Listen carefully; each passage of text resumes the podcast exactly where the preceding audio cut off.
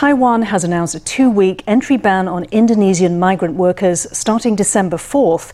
The temporary ban comes amid an uptick in imported COVID infections in arrivals from the country. 48 Indonesian migrant workers were diagnosed with COVID in Taiwan in the past six days alone. The ban is expected to affect a total of 1,350 foreign workers. 那我们今天大概要跟大家报告一下，我们有新增的二十四例的境外移入的个案。Today, we're reporting 24 new imported COVID cases. 20 arrived from Indonesia, 2 from the US, 1 from the UK, and 1 from the Philippines. The 20 cases from Indonesia were detected during comprehensive testing at quarantine centers. A total of 939 people were tested. 23 tested positive. We announced three of them yesterday, and today we're announcing the other 20. Since the start of the pandemic, Taiwan has reported a total of 583 imported COVID cases. Migrant workers accounted for 107 of those cases. Among them, 83 were Indonesian nationals. 48 of them were found in the past six days, and 21 of them had left Indonesia with proof of a negative PCR COVID test. On Monday, the CECC announced an entry ban on Indonesian migrant workers.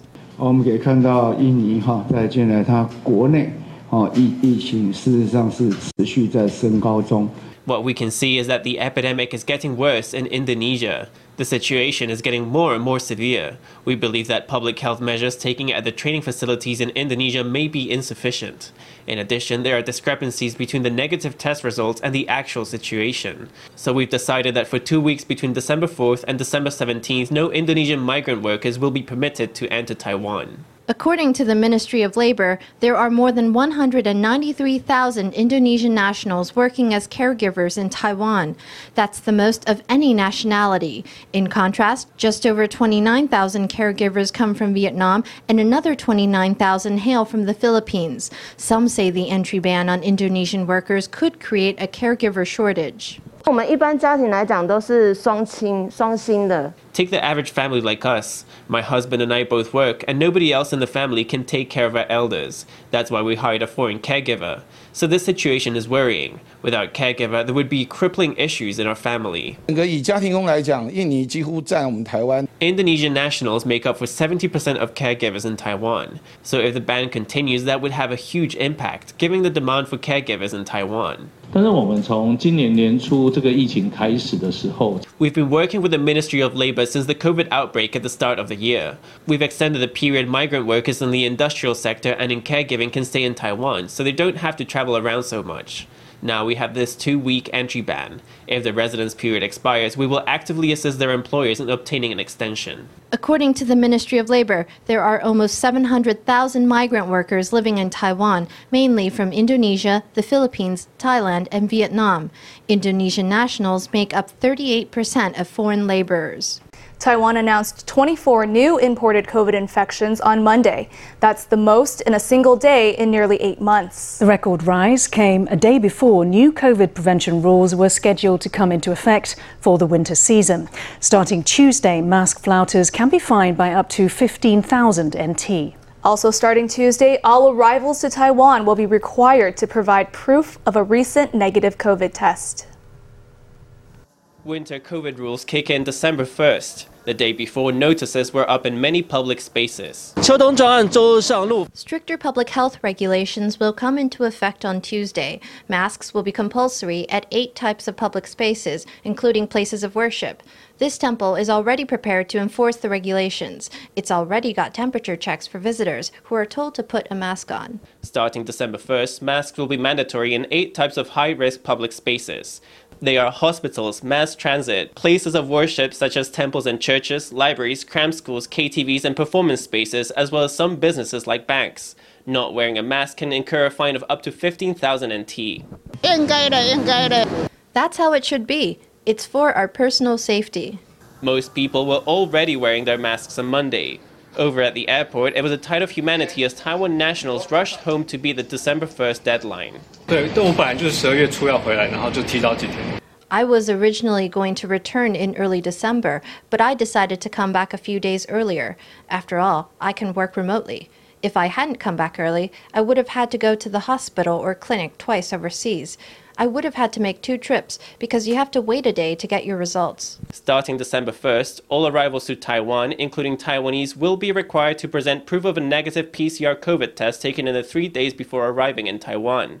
There are exceptions for emergencies such as funerals, for people who are unable to get tested in the country of departure, and for certain cases approved by the Central Epidemic Command Center. Falsifying or failing to provide proof of the test can be finable by up to 150,000 NT. The CECC is also incentivizing hospitals to set up reporting and testing. Over in Taidong, 96 elementary and 22 junior high schools are being thoroughly disinfected. With winter just around the corner, Taiwan is ramping up its COVID defense. The government has issued nearly a thousand employment gold cards to foreign professionals so far this year. That's more than the number issued in 2018 and 2019 combined. Officials said the increased interest in the gold card is due to Taiwan's COVID containment measures, its strong tech sector, and effective promotion of the gold card program. The Employment Gold Card is open to foreign nationals with highly specialized skills in a broad range of fields. Gold Card holders enjoy relatively flexible work and residence rights in Taiwan. According to government data, about 1,500 gold cards have been issued since its launch in February 2018. The government says it will investigate a new political talk show that may be in violation of cross strait relations. This online only show is produced by China's Southeast Television and it features well known Taiwanese pundits with largely pro China views. In a statement, the government said that Taiwan nationals must have permission from the competent authority before collaborating with the CCP. It said an investigation will be launched into the show and that violations will be handled according to the law. 我是邱毅，我是江敏清，赖月谦、黄峰、李永平。百度 APP 搜索“台海百家说”，一起听我说，一起听我说，一起听我说台海热点。A phalanx of Taiwanese pundits appears in this promo for diverse voices from the Taiwan Strait. The show is billed as a special program by Southeast Television, and it's aired by China's Baidu. The People's Liberation Army, I feel that when it's time to strike, it will strike. It will strike the easy targets, it will strike the tricky targets, it will fight to win, and if it cannot win, it will fight anyway until it prevails in the end. The commentary trends toward defeatism, with a bleak outlook on Taiwan's military prospects. Full shows can be accessed by downloading a mobile app. According to a teaser, the program features former lawmakers Alex Tsai and Chiu Yi, former Taipei Deputy Mayor Li Yongping, and other notable figures. What the program does not have is a host, and the camera only ever shows Taiwan nationals. According to a lawmaker, the show may be designed to exploit a loophole in the law. Southeast Television had previously operated a studio in Taiwan where it produced talk shows with a host.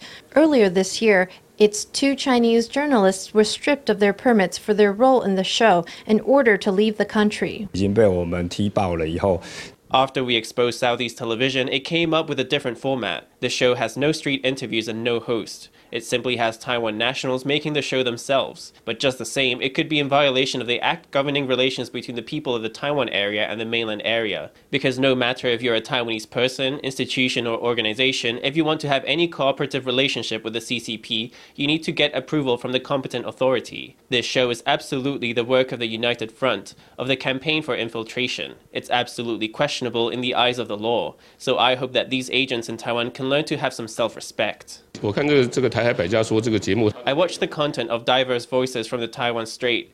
The content seems like statements from China's Taiwan Affairs Office, except the people saying it are Taiwanese pundits. So does this show infringe on national security laws? I feel that our national security units should investigate this carefully. The Mainland Affairs Council said that Diverse Voices from the Taiwan Strait is a political program involving cross strait relations. By law, any Taiwan citizen or group needs permission from the competent authority before entering into a cooperative relationship with the CCP.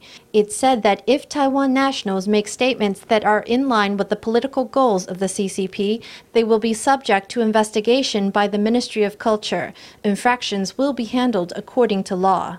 The NGO Taiwan Foundation for Democracy has unveiled the winner of its annual Human Rights Award.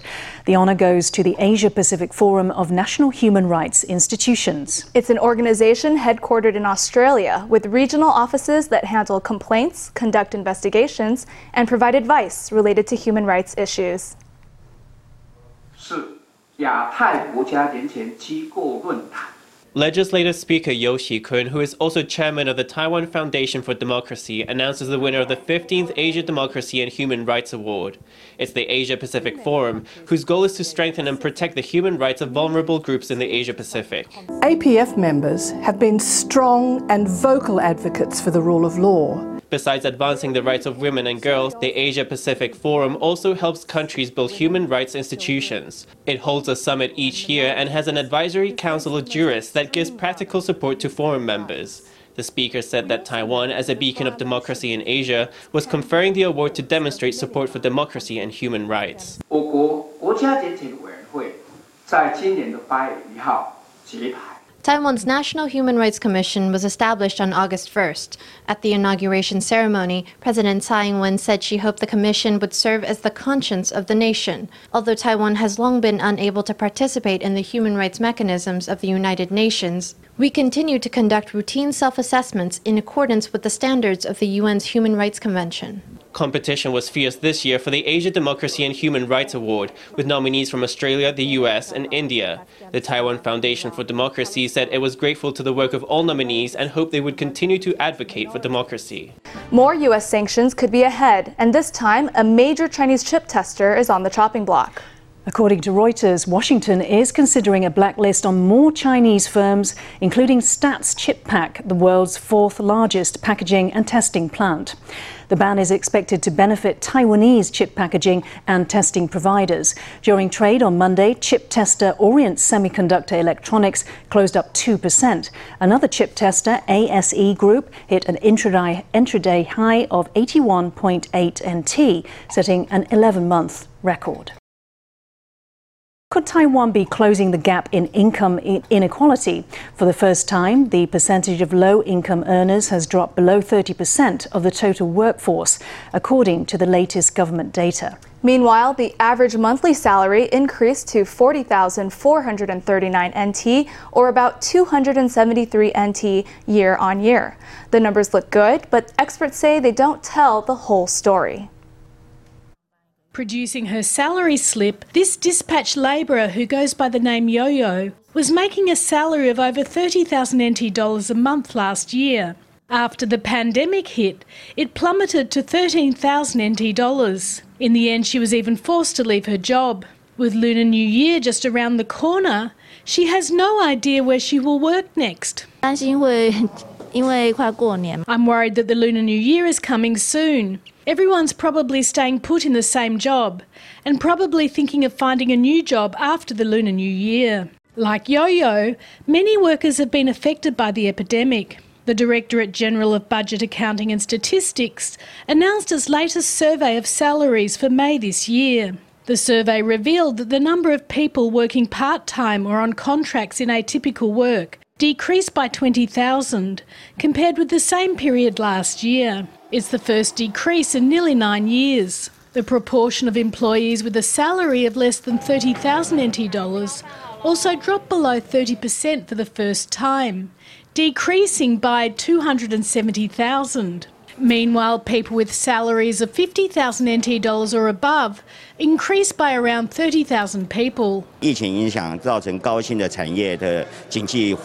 The impact of the pandemic has caused more economic activity in high-paying industries, so there are more high-salaried people. However, with low paying industries, it's possibly because with low paying service industries, managers are not reducing workers' hours, but instead are laying them off directly. So those people are leaving the workforce and are not counted as salaried workers. Scholars also point out that international organisations such as the OECD have also warned that the need for long distance work produced by the epidemic has made it easier for knowledge workers to retain their jobs. There are fears this may deepen income inequality and widen the gap between the rich and the poor. 是要远距工作需要设备， 需要这个数数位的能力。 To work remotely, you need gadgets and to be capable of working digitally. Generally speaking, people with higher incomes have these kinds of digital devices and digital capabilities. But people with low incomes or in comparatively vulnerable economic positions do not have them.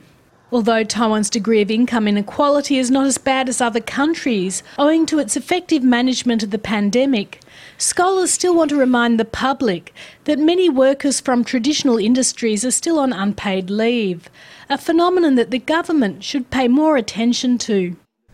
Taiwan and France have close and long-standing ties in areas like education, culture, food, and science and technology. Stephanie Yang sits down with France's representative in Taipei, who talks fine wines, student exchanges, and the future of Taiwan France collaborations. Every year, 7 million people visit the Eiffel Tower, making it one of the world's most popular monuments. Other than its historical architecture, France is also famous for its wines. Uh, French wines, uh, it's a very long story which started in uh, the Middle Ages and even before during the Roman times. French office in Taipei director Jean-Francois Casabonne-Masonnave says what makes French wine unique is its long history as well as France's terrain. There are also strict rules governing wine production. I am a lawyer at the beginning and a good law is based on reality. It's, it cannot force uh, something which is against the population or the tradition. And as I described, before, the tradition of wine is very important and very ancient. And then came the law to organize it, to protect it, to make uh, that every uh, um, region has its own way to prepare its wine. In Taiwan, the French office works with local partners to promote France's fine wines. Recently, it co-organized a wine tasting to connect French wine producers with Taiwan professionals. Even with the COVID the pandemic, it's more complicated, but still we can organize that kind of meeting to help uh, the uh, local uh, uh traders who will reach the consumers here to discover new uh, French wines, or maybe ancient, but they don't know them uh, already, to make them uh, connect uh, to each other. Over the past few years, Taiwan and France have maintained close ties in areas such as human rights, culture, science, technology, and food. Casabonne-Masonnave says that education is a priority for French Taiwan collaboration in the near future. Uh, one of our big priority is to have more students, French students coming here in Taiwan to study, and Taiwanese coming in France to study uh, as well. We try to have more uh, engineers, more uh, scientists. Uh, because uh, France is a, uh, has a, an old tradition in, in sciences and in technology, in innovation today, in startups, and I think that beautiful connections which could be uh, occur more often uh, between the know-how here in Taiwan, which is very strong and very efficient, and the creativity we have in uh, in in France. And for that, we need more people to connect each other, young people. So the priority is to have more Taiwanese uh, students, uh, scientists, uh, engineers coming to spend some time in France, and more scientists and engineers, French ones, coming here in Taiwan. This December, Taiwan's foreign ministry plans to open a new office in Aix-en-Provence. Casabonne-Masonnave says Aix-en-Provence offers rich opportunities for advancing bilateral ties in sectors like tourism, technology, and even opera. Would be very happy to see uh, cooperation in the field of opera because Aix-en-Provence is uh, very known in Europe for its, uh, its festival of opera and uh, uh, maybe there could be a connection between uh, French singers and, and Taiwanese opera singers. Casabonne-Masonnave has served as the French office in Taipei director since 2019. He said the French office in Taipei will be moving to a new location in Taipei 101 by next March, where it will continue with exciting projects to promote the bilateral relationship. For Formosa News, Stephanie Yang Huang Pinghan in Taipei. Doctors are urging women not to skip their regular breast cancer screenings. Some women may be hesitant about getting their regular chest x ray, perhaps thinking they're not particularly at risk. But as one doctor explained to us, that may not be the case. The benefits of getting your regular check are well worth the effort. Regular screenings can help prevent breast cancer. Our reporter went to ask women on the street if they'd had one. 会有做就是超音波。我有听说做过的。 I've heard people say the mammogram was painful, so I don't want to do it. Also, I'm not old enough yet. Two out of three people surveyed hadn't had a screening, but doctors advise women not to skip their mammograms. We can see symptoms of early stage breast cancer, for example, tiny calcifications. Some people are hesitant to get x rays as radiation can, in theory, harm the body. But doctors say it's something not to be too worried about. The actual dose of radiation that you come in contact with through a mammogram is extremely small. It's only about 0.7 millisieverts. An assessment by the US Health Physics Society proposed that the likelihood that cancer risk can be increased by an annual radiation exposure of up to 50 millisieverts a year is very unlikely.